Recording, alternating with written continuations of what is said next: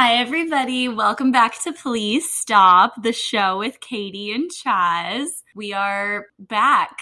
I know you missed us, so here we are. Did they miss us? Katie and I do this little baby voice song. Well, I do it, and Katie joins in every time before we record.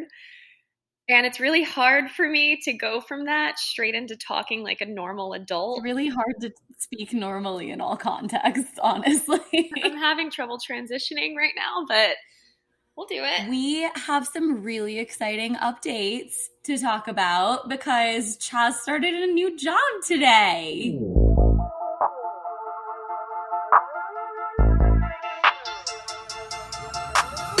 Please stop. I did. We've talked about how I always copy every big life event in Katie's life. So Katie worked in tech, so now I work in tech. And that's it. That's it. Wait, I want to hear how it is. How's it going? It's going well. It's a little overwhelming because I've never worked in tech. And you've heard me talk about how I would never work in sales again. Let me clarify. If I truly am passionate about the service I'm providing, an individual or a company, that's what I would be interested in. That I take back. Like that I would absolutely work in. So what I'm doing is I'm working with providing companies with services that actually makes their lives so easy. It's super interesting. By the way, I'm not crying. This is castor oil leaking from my eyelashes. Anyway. They can't see it. It's okay. Oh, okay. I do have a sales background, but it's very different than what I used to do. I think I'll enjoy it so much more. With that said, it's uncharted territory, which can be intimidating. And for someone who doesn't handle not being the best or not excelling right away, it's hard for me to feel confident and satisfied with my first day's performance because I missed a meeting, which really wasn't my fault. No one cared but me. I was so hard on myself over it because I wanted to make the best first impression. I just put these very hard to achieve standards on myself, as Katie knows. She gave me a pep talk last night that I would like her to share with you all because it really was helpful. I tend to just be my own biggest critic. Even when I'm doing a good job, if I'm not doing a perfect job, to me that's a bad job. But Katie always brings me back down to reality, so I would like her to share with you what she shared with me last night in her words, how she perceived why I was being stressed out and hard on myself last night. Yeah, I will definitely get into that in a second. But also, I just want to say to you, like, first of all, I'm so proud of you. Second of all, you're not alone. I felt the exact same way. And to be honest, I still do feel the exact same way in my new job. I'm new to the tech world too. It's not something I've ever done before. I'm constantly asking questions that I feel like are really dumb questions, but I just push myself to do it anyway because I think if I don't find out the answer to this question, that everyone is probably going to think, oh, that's so simple. That's so dumb. Why doesn't she know that? It's so easy. If I don't find out the answer, I'm going to be really bad at my job for way longer. So the quickest path for me to get better is to just reach out and ask for help. And the good thing I think about tech is that no one is born with this knowledge, right? Everything in tech is so new. Everything moves so quickly that all of the people who currently are really good at the job you're doing or who work at your company learned it at some point in the last 10 years, probably. No one's been doing this forever. So that's the good news because everyone can relate to being a beginner. And in my experience, everyone has been so, so kind, just like so easy, so quick to offer help. It's been amazing so far, but I do want to point out that you're not alone and it's totally normal to feel like a beginner again. And that's something we've talked about here is to normalize being a beginner at things, to normalize being really bad at shit when you first start, because of course you are, because you've never done it before. And this is how we grow. This is how we learn. And this is how we make money at the end of the day. So we're going to do it and we're going to get better at it. And that's the whole journey. Right? It's not about the destination. And also as a person who's used to being the top of their game, the best at what they do, I absolutely relate to perfectionism and feeling like, oh my gosh, I'm so behind, or oh my gosh, I messed that up. Why did I do that? I'm just staying in that headspace. And I guess that's like the transition into what we were talking about last night, because we're going through these seasons right now of figuring out what we want our lives to look like for the next year, 2 years, 5 years, 10 years. We're figuring out who we are. And again, it's about the journey still. I don't think you ever fully become exactly who you are, right? Nothing is static in this life. We're always changing, we're always evolving, and we're constantly growing. Especially people like you and me who spend a lot of time thinking about, how can I be a better version of myself? How can I be a better person? How can I optimize my life so that I'm getting everything out of it that I want to? We spend a lot of time trying to actively change for the better. And in doing a lot of that, you can get caught up in these rules that you make for yourself, or in these really rigid expectations that you set for yourself, where with your sobriety journey, I'm so proud of you because I don't think you actually did this time. But in the past, I've known you for a really long time. And what you tend to do is you tend to set yourself rules, right? You'll say, I'm only having 2 drinks when I go out, or I'm only going to drink tequila because that I can control, or I'm only going to drink X because of X, whatever it is. You set these really intense, strict rules for yourself. And when you inevitably either don't stick to your rule, or you'll feel pressure to like get to that rule. You'll say, oh, I said I could have 3 drinks, so that means I have to have 3 drinks. And then you're not paying attention to your body or your mind or your signals of, do I even want this last drink, or did I just say I could have it, so I'm just going to have it? And I'm so proud of you because I don't think you did that this time around. This sobriety, sober, curious journey you've been on isn't because you have a problem with alcohol. It's not because of any reason other than you got quiet and took a step back from your life and you realized this doesn't serve me anymore. It's not making me feel my best. It's not making me the best version of myself that I want to become. And so that was the reason you stepped back from it. And I think because of that, it gave you so much freedom to play with it, so that then this weekend, when you felt like having a drink or two, you did. And you didn't shame spiral after. It didn't ruin your whole weekend. You just realized, okay, I can do that when I want to, and I will do that when I want to. But also, I'm glad that I choose not to most of the time, because you were like, it doesn't feel good. Right. I think in the past, I've always felt so much control off of rigid rules and would feel so proud of myself, or would basically use me following rigid guidelines and limitations as a way to feel on track with life, or like, okay, I proved something to myself, which this time around, like I would use that to qualify or quantify my success or personal growth or whatever. But in reality, it wasn't really effective, or it didn't even really make much sense, because like you said, I don't have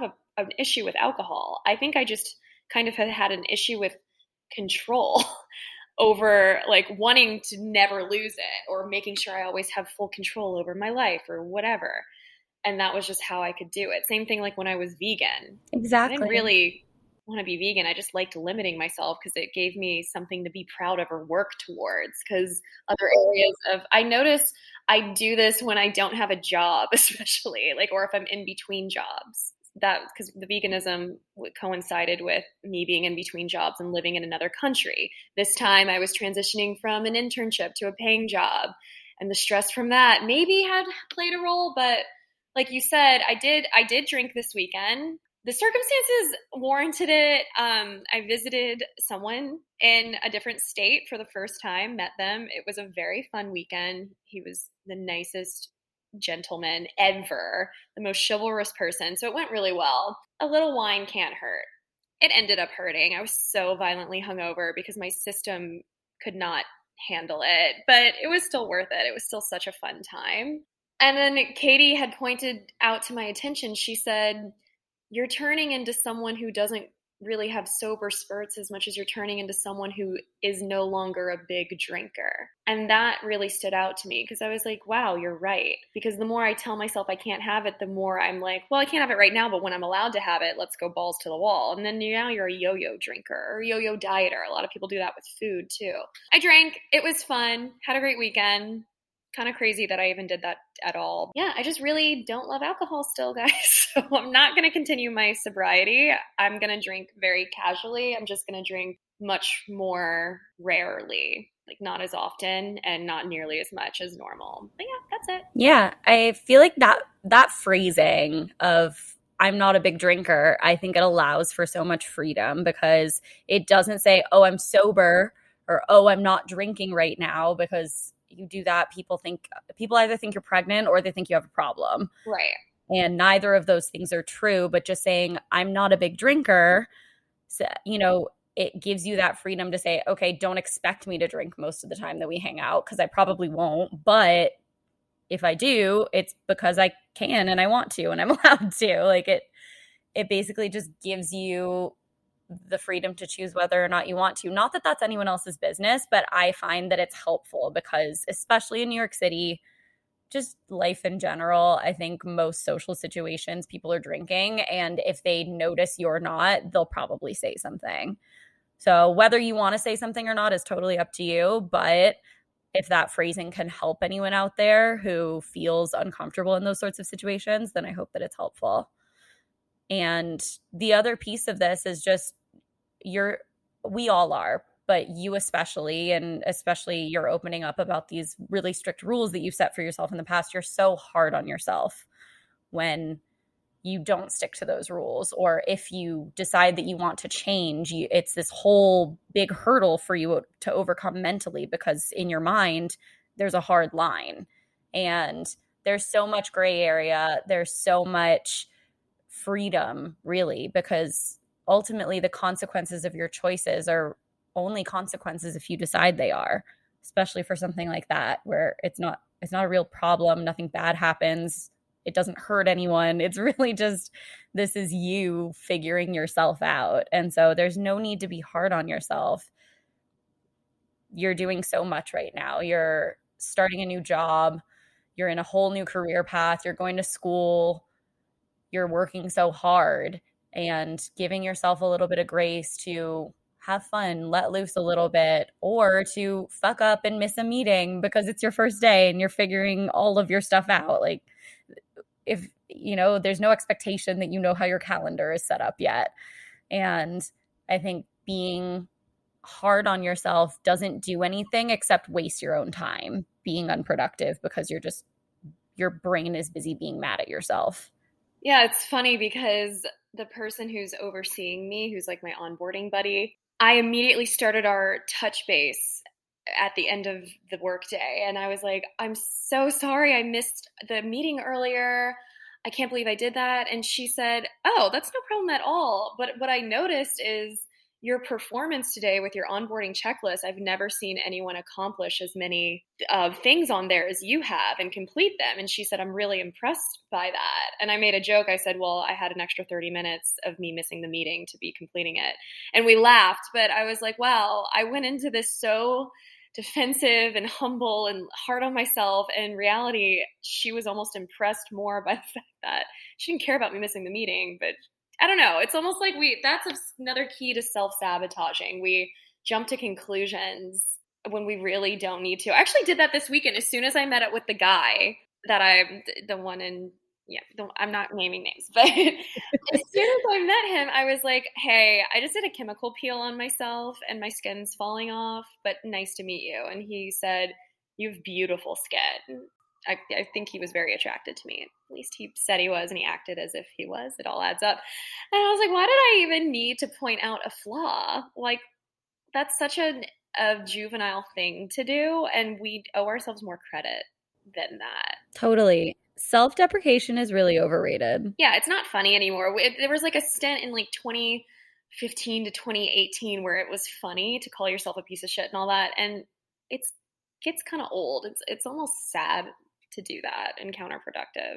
I agree. I would rather hear someone celebrating themselves, even I honestly think it's so funny when someone is just like, yeah, I'm the shit. I do this, this, that. Like, think about Nicki Minaj, right? It all goes back to Nicki Minaj, everything at the end of the day. If we can teach you anything in the world, it's to live like Nicki Minaj does. But I just think it's funny when someone is owning exactly who they are and celebrating themselves. I'm happy for them all of the time. You are, and I am as well. One or two of the biggest Nicki Minaj advocates, rightfully so. And it's interesting because I was listening back to one of Katie and mine's older episodes last night. I am talking myself up so much. It was the episode of Please Stop Falling on the First Dates, because the guy I was visiting, he was like, by the way, I listened to your pod. It was very good. And I wanted to re-listen to listen to what he listened to. In that episode, I'm speaking so highly of myself in a joking way, but then I add at the end, you know, I'm not really joking. And I did mean everything I said in that episode of, men fall for me really quickly. Why wouldn't they? I'm a catch. I'm beautiful. I'm funny. I'm nice. And I have to remind myself of that because it is so true. Am I great at reading? No. Am I great No, I'm terrible at it. My biggest feedback with my most recent internship is that my emails have so many typos in them because my brain just works really fast. My muscle memory always wants to hit send. If you ever text me, you know what I'm talking about. I send the choppiest, most cued, screwed up text messages. But you know, I'm beautiful. So who cares? Illiterate, but pretty. Right. You know how my Instagram bio says funny and pretty? And this is another example. My actual Instagram bio says funny and pretty because I think it's funny. I just, like, I call it how I see it. I am both of those things, and I think it's really funny. You should change yours to illiterate and pretty. Stupid and beautiful. Katie always, or she used to call me like a golden retriever puppy. We would compare ourselves to me being like a puppy and her being a cat, just with our personality types. And I feel like I do embody golden retriever, like silky, flowy blonde hair, but also very smart, can learn tricks, but will run into a wall. They will. Channeling Air Bud. I feel like I have a lot of Air Bud energy. Like I could learn to play basketball. Really good at basketball. Extremely beautiful. I'll run into traffic. Walk into walls. I'll run into traffic and get run over by like an 18-wheeler. I don't know how Air Bud ended. Sorry if I gave you. You actually will do it. You scurry across the street with zero regard for your life. I was actually discussing this with the man this weekend. We were talking about how we think we'll die or something. And I said, statistically speaking, I always joke that I will die by getting hit by a car. I think you probably will. Well, I cross so many streets. Statistically, that would just make the most sense. Yeah, and it's funny because you get you get physical panic every time you have to do it. It stresses you out, and I see it happen. And then you do your secretions and your film with your skin peeling off. Yeah, I do panic when I cross streets. You can see it in my eyes and in how fast my steps are. And I'm short, so they're like close together. It is a scurry. But you know, speaking of, I would like to touch on appropriate behavior when you first meet someone and go on a date. Wait, do you want to do that first, or do you want to talk about basically how to handle imposter syndrome and feeling overwhelmed and like tips and tricks for how to handle that? Do you want to do that first, or do you want to do first date behavior first? Up to you. Let's, since we're on the subject of work still, yeah, let's close it out and then we'll move into first date behavior. I love that. Does that sound good? Okay. I love it. Okay. So on the subject of Chas and I feeling overwhelmed and underqualified at our new tech jobs. But on that subject, I don't think it's unique to feel that way, and I have definitely felt that way in past jobs before. I wanted to tell this story that I've never told on the pod before about when I first started working at SoulCycle. It was 2015. It was my first big girl job after college, my first career job, and I was so excited to be working for a company that meant so much to me personally, that I really cared about, that had impacted my life in a huge way. And I was just so excited to be part of it. And I felt like I got slapped in the face my first few weeks, really, in training there, because the studio that I was placed at for training, the whole team had been there for a really long time. They did a lot of training there, actually, because the studio manager was one of the assistant manager one of the head trainers for assistant managers, which is what I was hired as.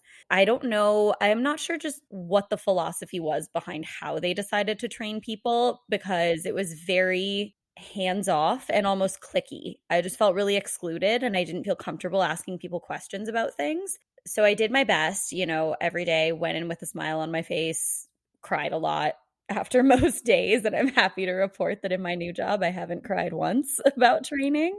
So progress, people, it's possible. After I finished my 7 weeks of training, so I worked really, really hard, 7 weeks of training, learned everything I needed to learn, even though, very few people were offering help.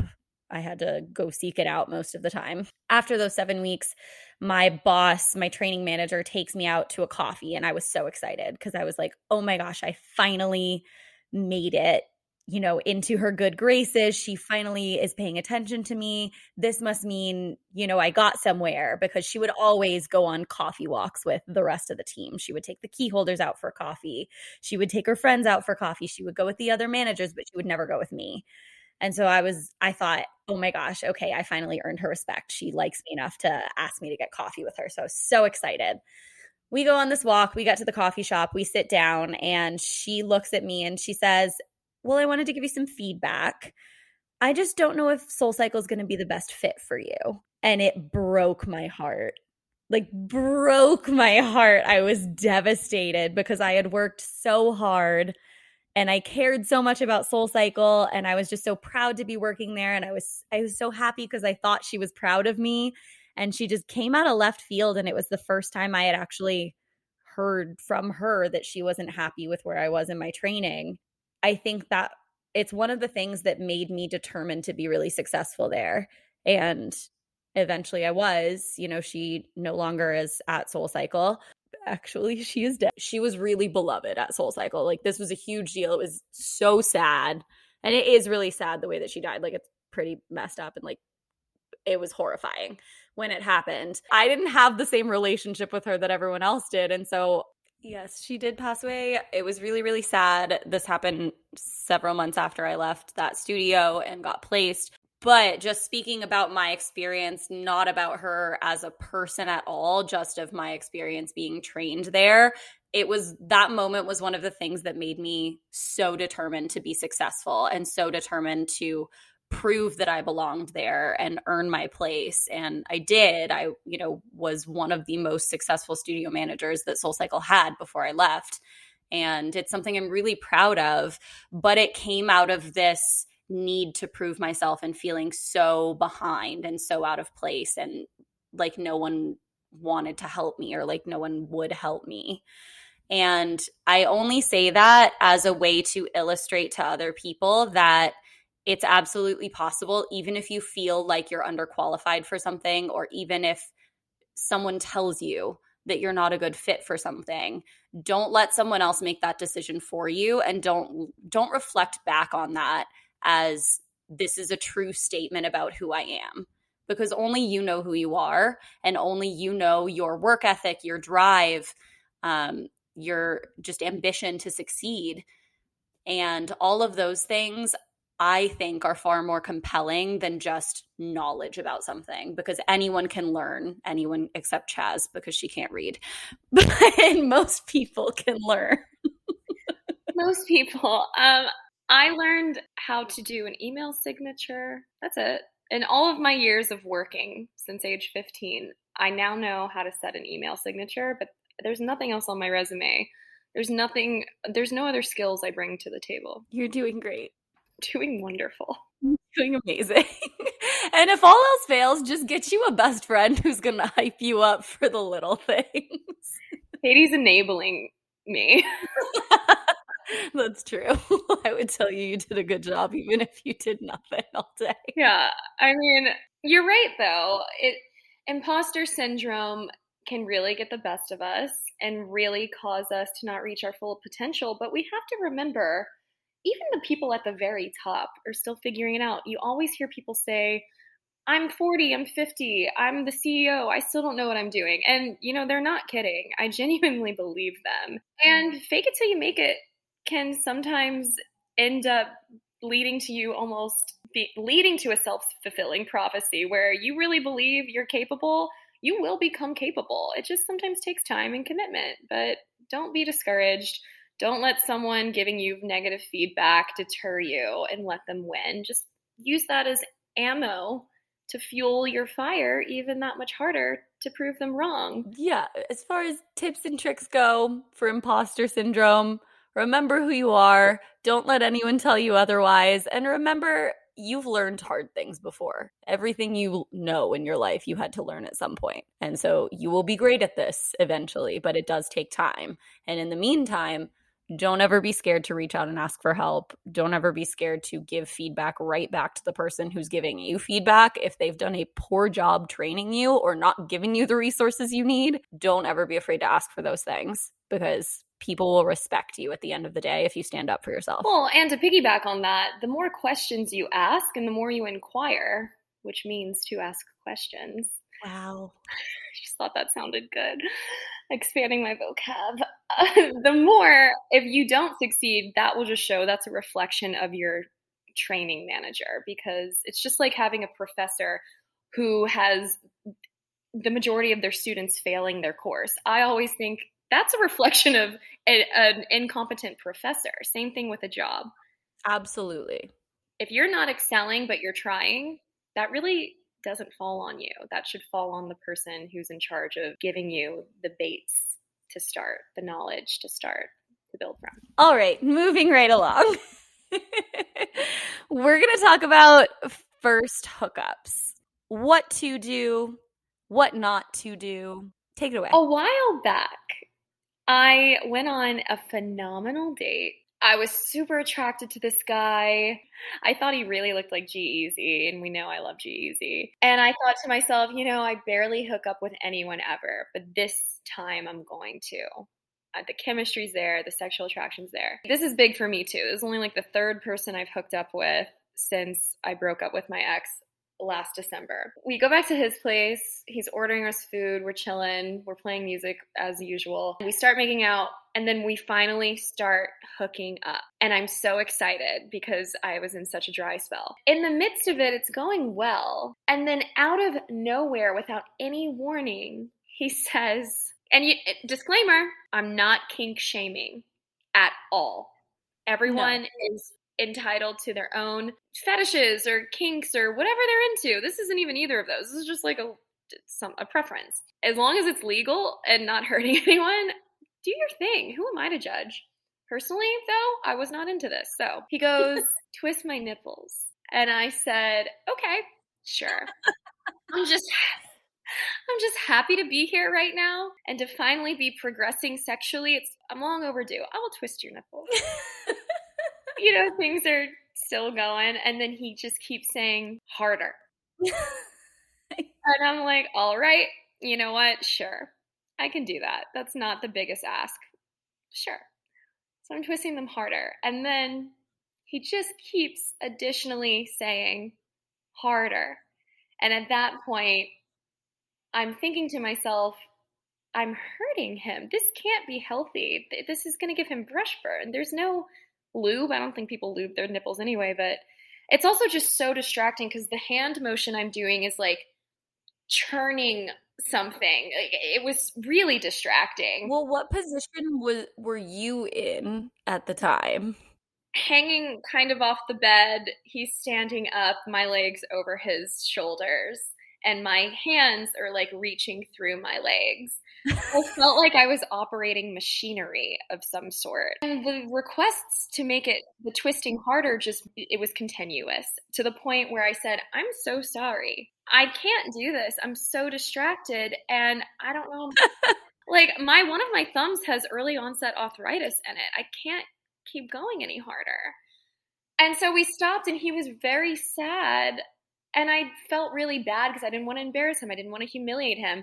Nothing he wanted was wrong. Like, he's totally fine with his behavior, other than if you're going to ask someone to do something that's a little out of their comfort zone sexually, or that could potentially be, this is my advice, have a conversation before.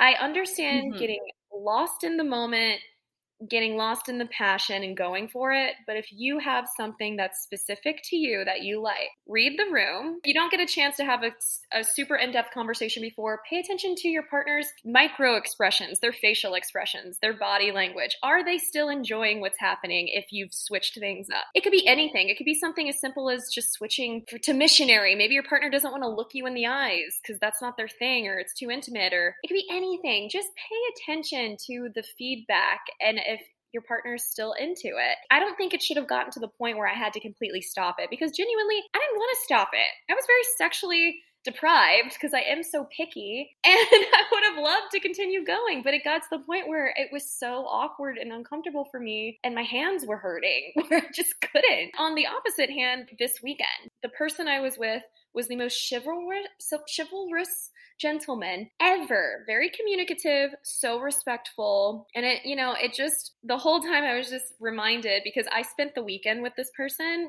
which was very intimidating for me. And it was it put me in a very vulnerable position. And he could have easily taken advantage of that, or made advances that he didn't know if I was 100% comfortable with them, since I'm staying at his place for 2 nights in a row. He had a lot of power and control over the situation, and he never once made me feel uncomfortable or uneasy or pressured. Just putting that out there to all of you who are dating or sexually active with people you don't know that well. There's a common courtesy that you should live by, and just communicate or pay attention to body language. Make sure everyone's enjoying their time together, and don't make super bold requests unless when you're first meeting someone. So important. If you are a freak in bed, happy for you, proud of you. No kink shaming here. None. However, if you haven't had a conversation with your partner about it prior to hooking up for the first time, maybe don't lay all of that on them by surprise, because that person might not be expecting it. Maybe don't wait. They'll love it, but they might not. And if you do want to keep hooking up with them, maybe you just survive for a little longer without having your nipples twisted off of your body. At least get her off first before you start incorporating that. Because maybe she's so excited to be there. Maybe she's really just happy to be there. And she deserves a good time. So give her one. And then you can get weird with it. Because then if it stops, she won't be that sad. Ever dates me, currently or in the future, I am accustomed to being taken care of and sexually satisfied. On guys I've dated or hooked up with that maybe came out of left field and it shocked me, I would put in this category – if you're going to eat someone's ass, don't do it the first time you hook up. It is just, if I'm not ready for it, it's uncomfortable. Most of the time, it's still uncomfortable either way. It's not my favorite thing, but if it makes my partner happy and I'm comfortable with them, whatever. Happy to make him happy. That's fine. And if I know it's something that he likes, then it's fine. But first time around, don't just pull that out of nowhere because you could really shock someone and then it's really uncomfortable, and then you don't know if that person knows what they're doing. What if they do it in the wrong order and then you're just stressed about getting BV the rest of the time? It's stressful. It's a whole stressful thing. And then I'm trying to remember. Chas knows this. One of my exes was really into feet, and I'm trying to remember when he told me that. I want to say it might have been our first or second date. You know, this reminds me of our episode, Please Stop, Frenchmen, when the man took the opportunity to smear Nutella on my ass when I was bent over to charge my phone and fully clothed, and then proceeded to eat the Nutella. It's not okay. In no world is that acceptable behavior.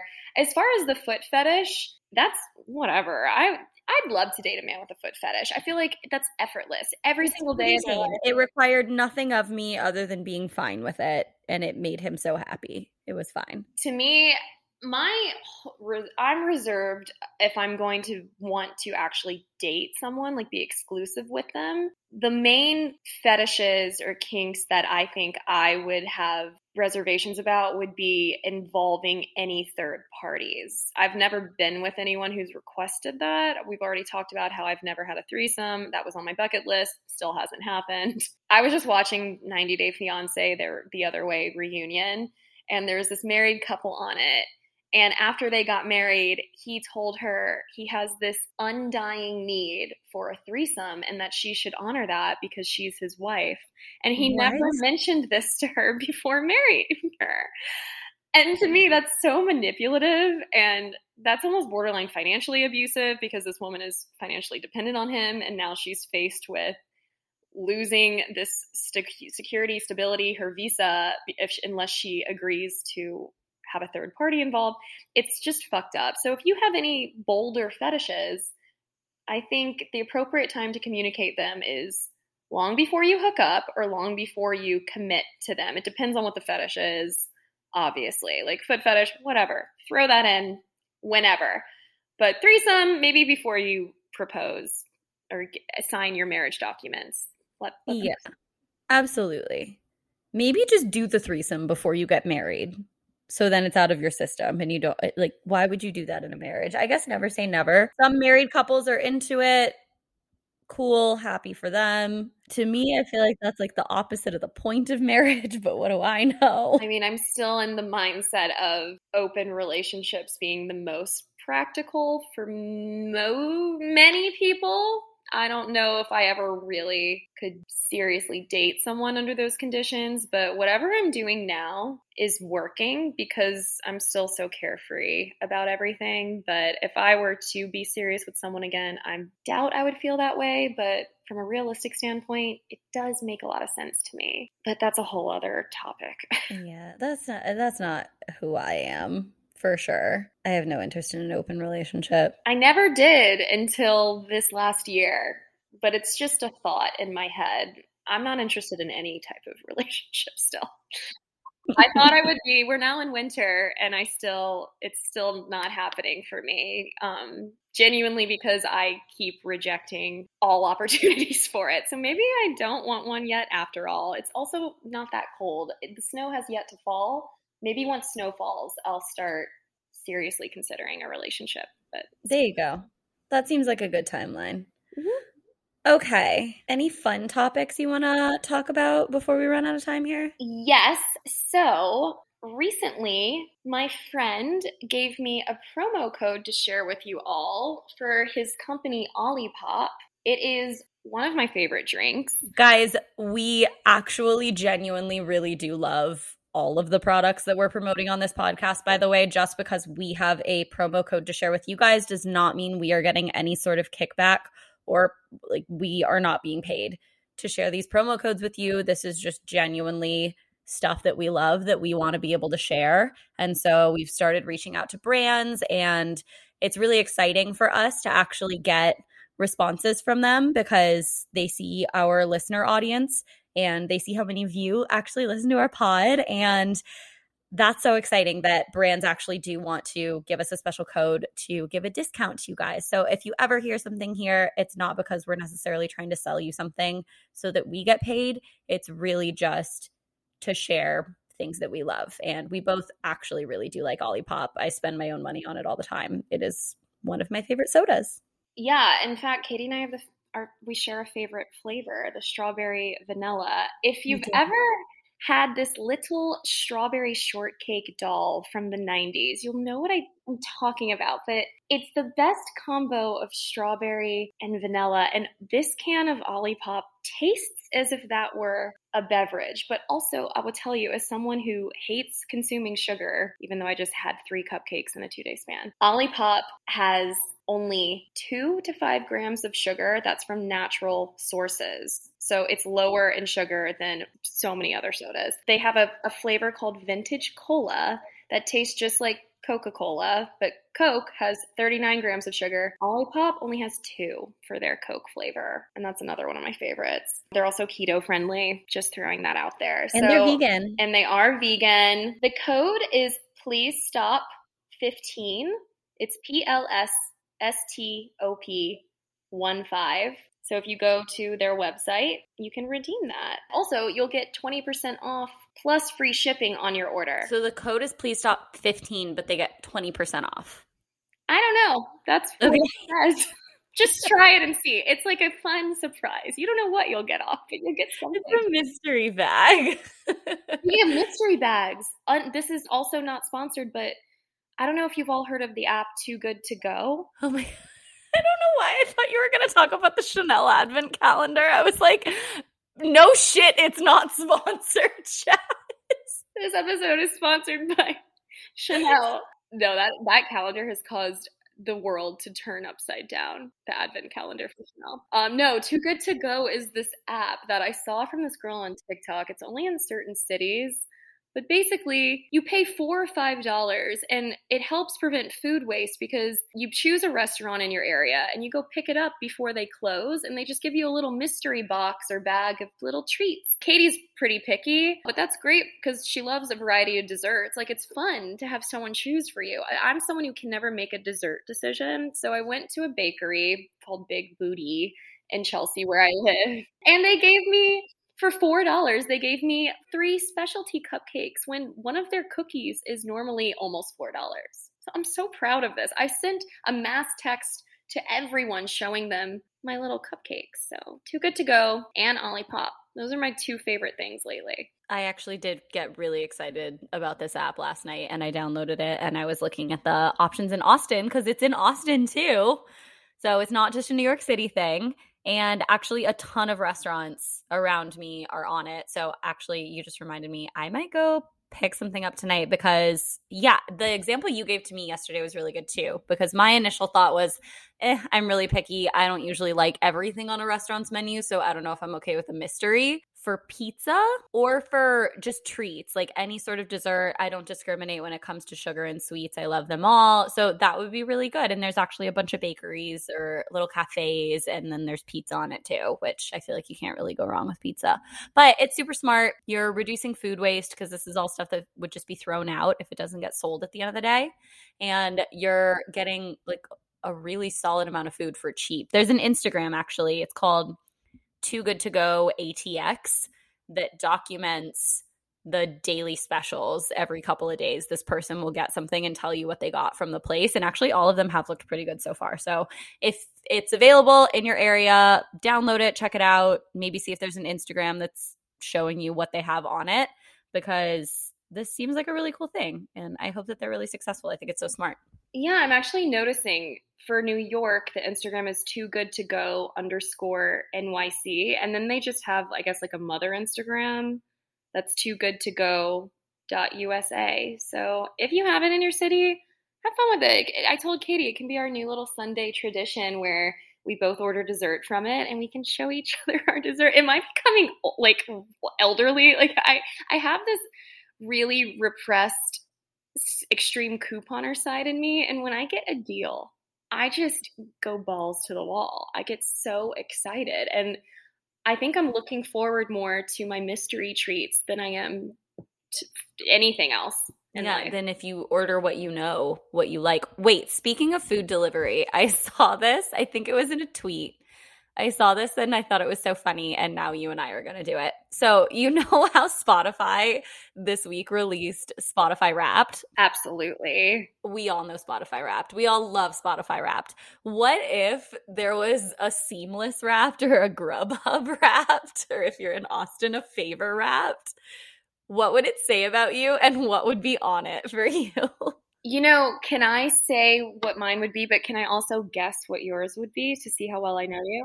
Yes. Okay, I'm going to go with – okay, so quickly mine actually, I'm going to save mine. I'm going to have Katie guess mine. Let's see how well she knows me. Yours would be queso for sure. 100%. It would be vegetarian sushi, only on Sundays. Girl, you know me. And yours would be random cookies that I sent you as a surprise because Katie was sad. Maybe just once I did this. But it was really cute. Get you a best friend who sends you treats when you're sad because it is the sweetest thing. It made my heart feel so warm and I felt so loved. She knows that my love language is treats and sweets. Treats and sweets.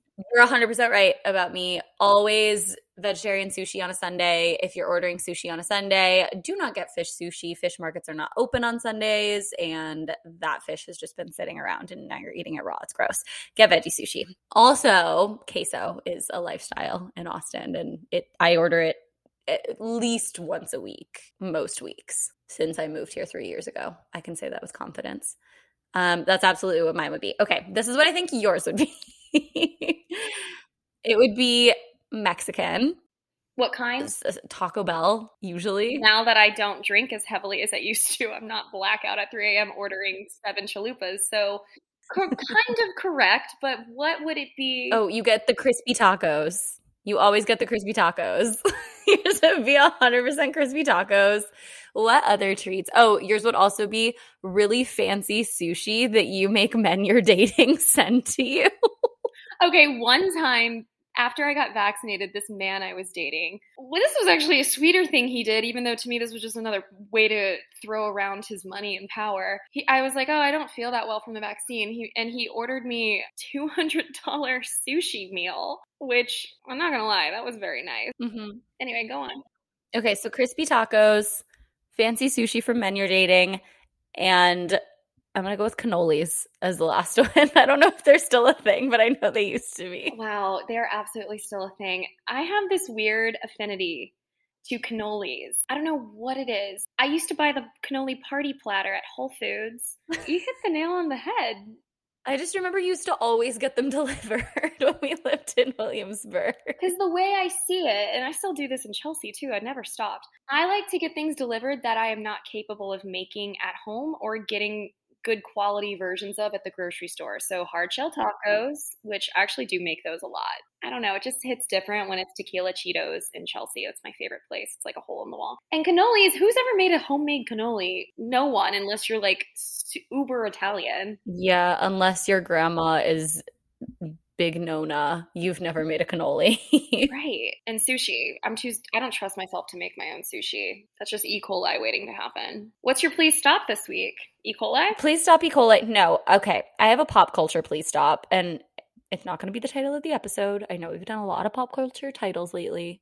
But y'all know who Charlie Puth is? Do you know who Charlie Puth is? Yeah. I confuse him. I need you to tell me. The kid is unsavory. I will put it that way. I actually have met him in real life. He is really close friends with a girl that I used to be really, really close with when I lived in New York City with her brother because they both went to Berklee School of Music together. And they're both really – he's a super talented musician. No shade to him there. But this is the – horniest little shit I have ever met in my entire life. Horny? He is so horny, and it is bizarre. He's the guy who did that song that was like the Too Fast, Too Furious song after the guy died. What was that? You know the song I'm talking about. I don't know. I have to look it up. You can sing it. You have yet to sing on the pod. I've sang like twice.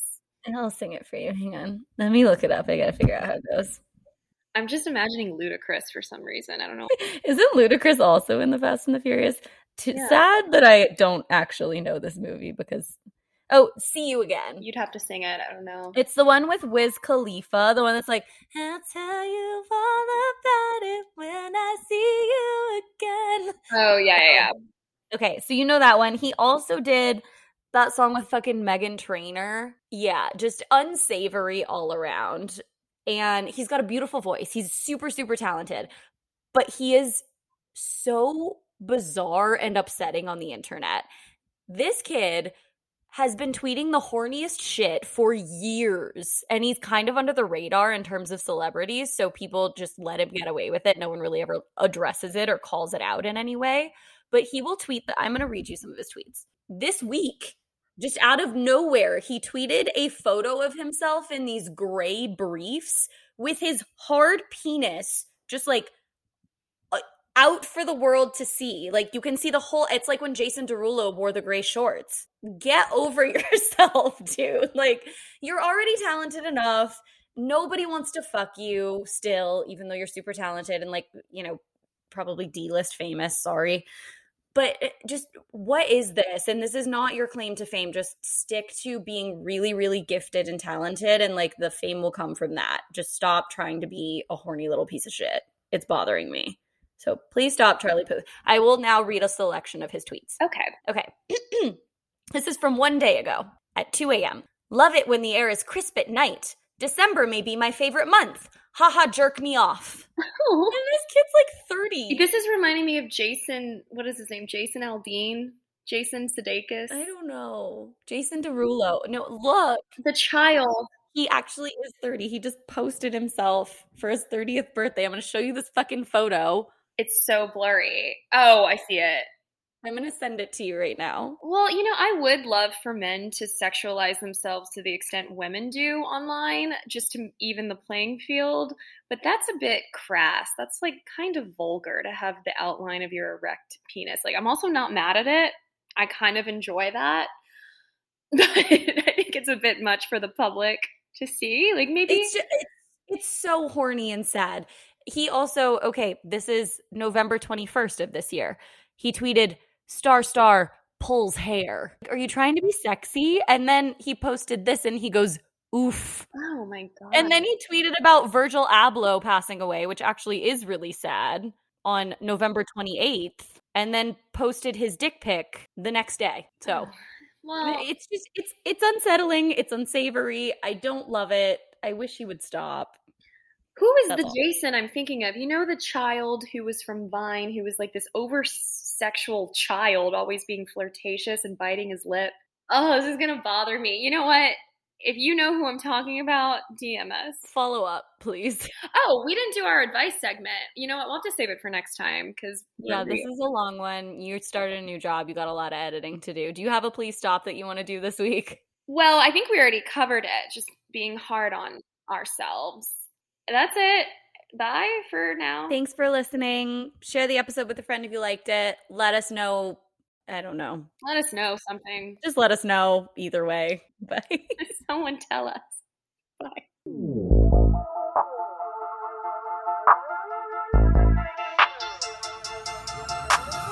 Please stop.